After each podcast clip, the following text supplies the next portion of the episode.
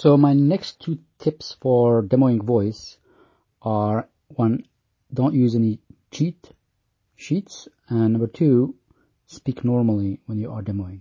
So, um, if you are demoing voice and you're looking at a piece of paper, uh, that sort of defeats the purpose of voice. Voice is supposed to be eyes free and hands free. So if you are looking at a piece of paper that you're holding in your hands, you're in effect negating eyes free, hands free. So just know what to say. Don't be afraid. Uh, practice and uh, engage naturally. The whole point is that you engage naturally with the, uh, you know, with the, uh, with the voice assistant. And in the same vein, speak normally. Don't speak to, don't speak to your assistant louder than, than usual or slower. Um, just speak normally. The, these assistants, the software has been trained on people speaking normally.